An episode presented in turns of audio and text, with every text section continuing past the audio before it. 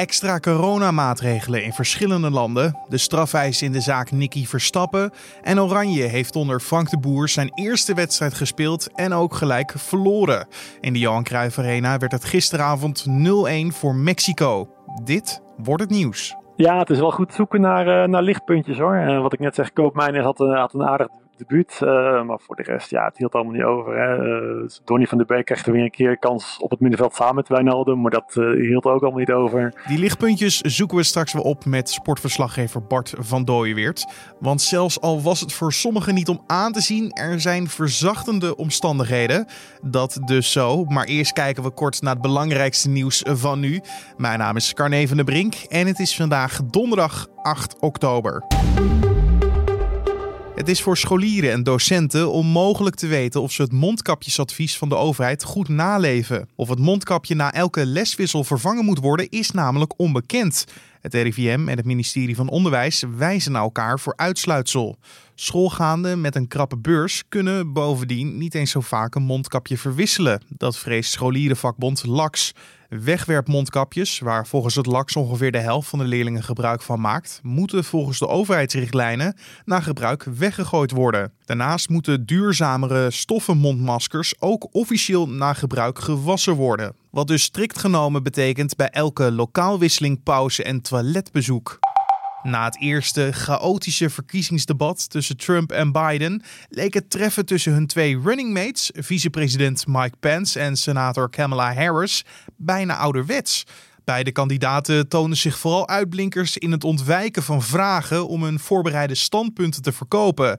Daar slaagden ze redelijk in, maar het is onwaarschijnlijk dat ze erin geslaagd zijn kiezers bij de tegenpartij weg te lokken of zwevende kiezers te overtuigen. Na afloop werd zowel in de media als op sociale media veel aandacht besteed aan een vlieg die neerstreek op het hoofd van Pence en daar twee minuten lang rondwandelde. Ik blijf hier zitten tot hij een vraag beantwoordt, grapte een twitteraar. In Nederland is het aantal baby's dat jaarlijks doodgeboren wordt in de afgelopen twee decennia sterk gedaald. Ten zuiden van de Sahara in Afrika is het aantal echter toegenomen, zo meldt UNICEF vandaag op basis van een internationaal onderzoek. In het jaar 2000 zijn in Nederland ruim 1000 baby's doodgeboren. En vorig jaar waren dat er 400. Nederland is daarmee een van de landen die in verhouding de meeste vooruitgang hebben geboekt. Dat komt volgens UNICEF onder meer door diverse beleidsmaatregelen, maar ook doordat er meer aandacht is voor kwetsbare zwangere vrouwen en een gezonde levensstijl.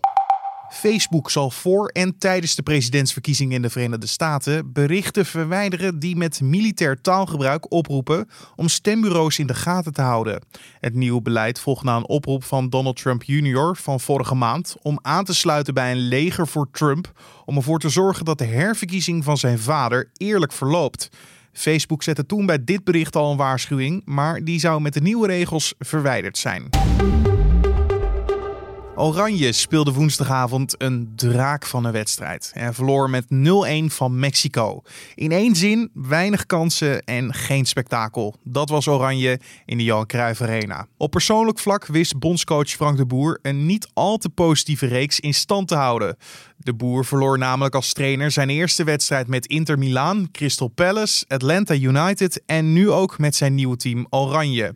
Het zit de coach dan ook niet mee. En dat viel collega Julien Dom dan op tijdens het kijken van de wedstrijd. Na afloop sprak hij met sportverslaggever Bart van Dooyeweert en ze waren het er samen over eens. Maar goed dat dit een oefenwedstrijd was. Ja, ja, dat klopt. Uh, 1-0 voor Mexico. En ook uh, het spel van Oranje hield natuurlijk ook niet over weinig kansen, weinig goede aanvallen. Dus uh, er was geen publiek bij. Maar als er publiek bij was geweest, dan, dan hadden ze zeker niet genoten vanavond. Nee. Over publiek gesproken. Ja, de KNVB presenteerde Frank de Boer in een video als het oranje van 17 miljoen bondscoaches en die van Frank de Boer. Nou, ik heb even wat reacties van die 17 miljoen bondcoaches van Twitter gehaald. Ik zal er even een paar voorlezen.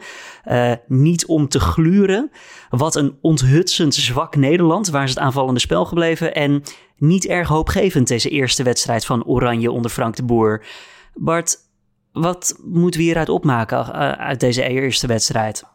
Nou ja, er zijn natuurlijk wel wat verzachtende omstandigheden. En eigenlijk leek Oranje uh, deze wedstrijd ook niet, niet mega serieus nemen. Het kwam ook niet zo heel goed uit. Hè. Uh, er zijn drie interlands deze periode. Dit was de eerste.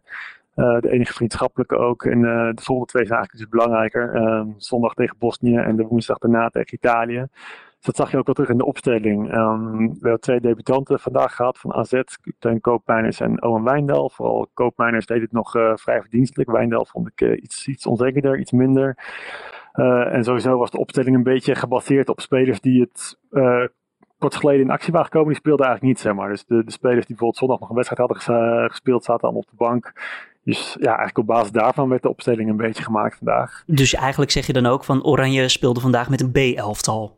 Ja, niet helemaal. Bijvoorbeeld Memphis stond wel de hele wedstrijd erin, maar die stond ook geschorst voor de wedstrijd tegen Bosnië. Dus daarom uh, was het niet erg om hem zeg maar, geen rust te geven. Bijvoorbeeld Frenkie de Jong uh, kreeg dan wel weer rust om iemand te noemen. Ehm, dus ja, niet alle belangrijke spelers hebben vandaag meegedaan. Wat zeg je nou van Frank de Boer terug in deze wedstrijd? Ja, nog niet echt heel veel bijzonders. Ja, hij is ook vooral van plan om door te gaan op de lijn van Koeman, die natuurlijk uh, super gedaan heeft als bondscoach. Dus dan zou ik wel gek zijn om het bij je eerste wedstrijd meteen helemaal om te gooien. Dus hij gaat, ja, zeker in de eerste wedstrijd natuurlijk gewoon door op de lijn van Koeman. De opstelling uh, lekker, lekker vrij veel op. Uh, met Memphis in de spits bijvoorbeeld 4-3-3 zoals we altijd gezien hebben onder Koeman. Oftewel, hij borduurt wel verder op dat wat er stond al. Ja, voorlopig in ieder geval zeker. En dan uh, gaat hij natuurlijk ook na, na verloop van tijd wel zijn eigen accenten leggen en zijn eigen aanpassingen doen. Maar uh, ja, dit was nog niet echt uh, de hand van Frank de Boer die we nu gezien hebben. Nee. Ik herkende wel een soort van Frank de Boer uit de tijd van Ajax. Toen ik regelmatig natuurlijk bij de Eredivisie zag hem dan langs de kant staan. Schreeuwen, boos, niet tevreden. Dat merkte ik nu ook. Ja, ja de, de, de lage wenkbrauwen die zijn, uh, zijn hoofd zo typeren als die, als die even niet zitten. Die zagen we vandaag ook weer meteen. Hè? Die Norse blik die we kennen van hem. Ook uh, een paar keer in de laatste minuten dat hij nog snel een bal uh, naar iemand gooit die moest gaan ingooien en zo. Dus hij was wel heel erg fanatiek bezig om de spelers toch nog gemotiveerd te houden. Dus het was wel Frank de Boer zoals we hem kennen. Ja. Zoals we hem een jaar of vijf geleden voor het laatst in de Eredivisie zagen. Denk je dat hij ja, wat houdt hij hier zelf van over? Laat ik het zo stellen, ja. Want eh, hij verliest zijn eerste wedstrijd als bondscoach. Ik zou denken, als kijker, dat doet wat met je.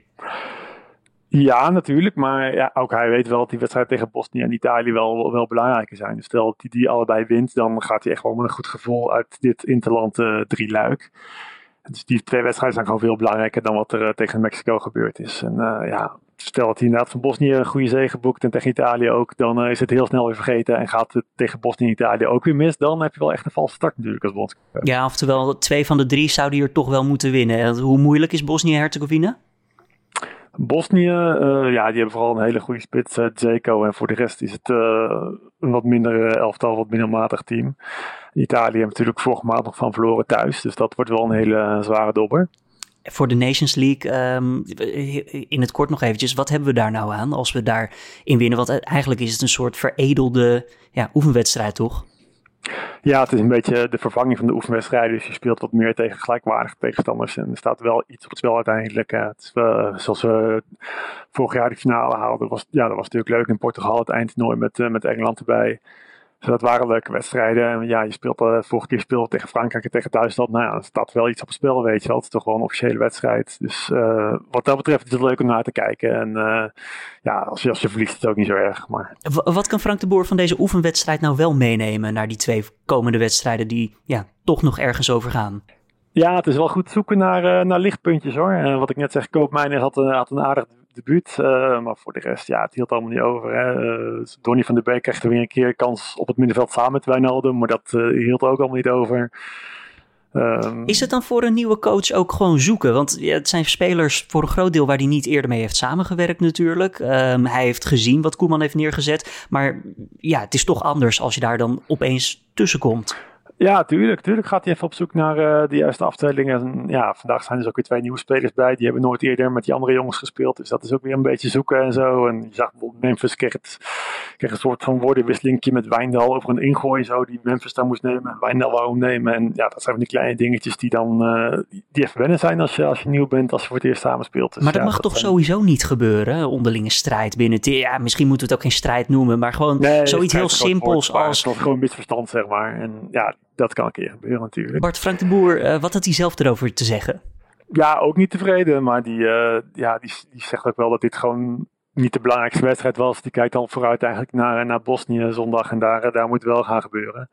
Wordt ook wel, hè, die Nations League, je kunt wel degraderen. Ze hebben natuurlijk de eerste wedstrijd al verloren. Dus stel dat ze niet van Bosnië weer zouden verliezen uit. Ja, dan kom je een beetje in de degradatiestress terecht. Dus dat wil je natuurlijk ten koste van alles gaan vermijden.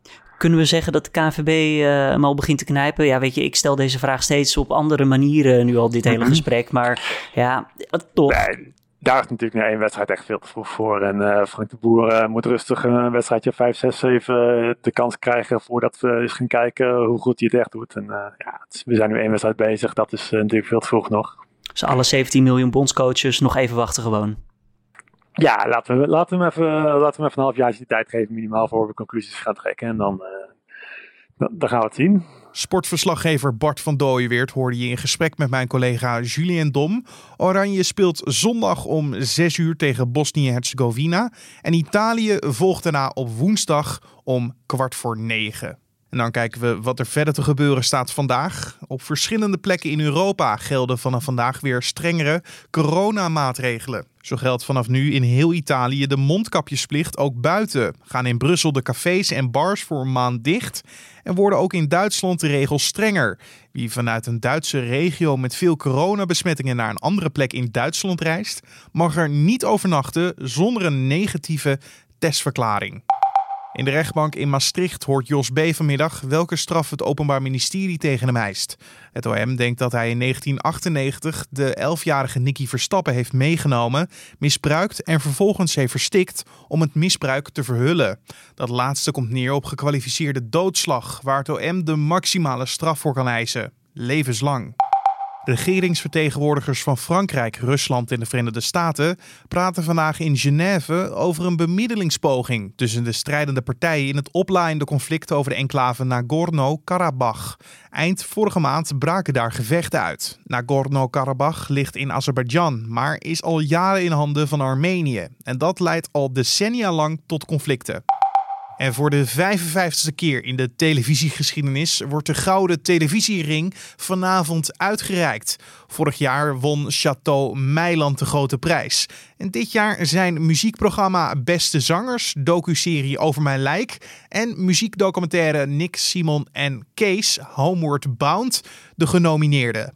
Ook de televisiersterren worden vanavond uitgereikt en het gala begint tegen 9 vanavond. En uiteraard lees je na afloop op nu.nl wie de winnaars zijn. Dan het weer. Gaat het weer regenen? Veel wind? Of komt er toch een zonnetje voorbij? Dat hoor je van Raymond Klaassen van Weerplaza. Het wordt een natte en winderige herfstdag vandaag. De bewolking overheerst en er zijn perioden met regen.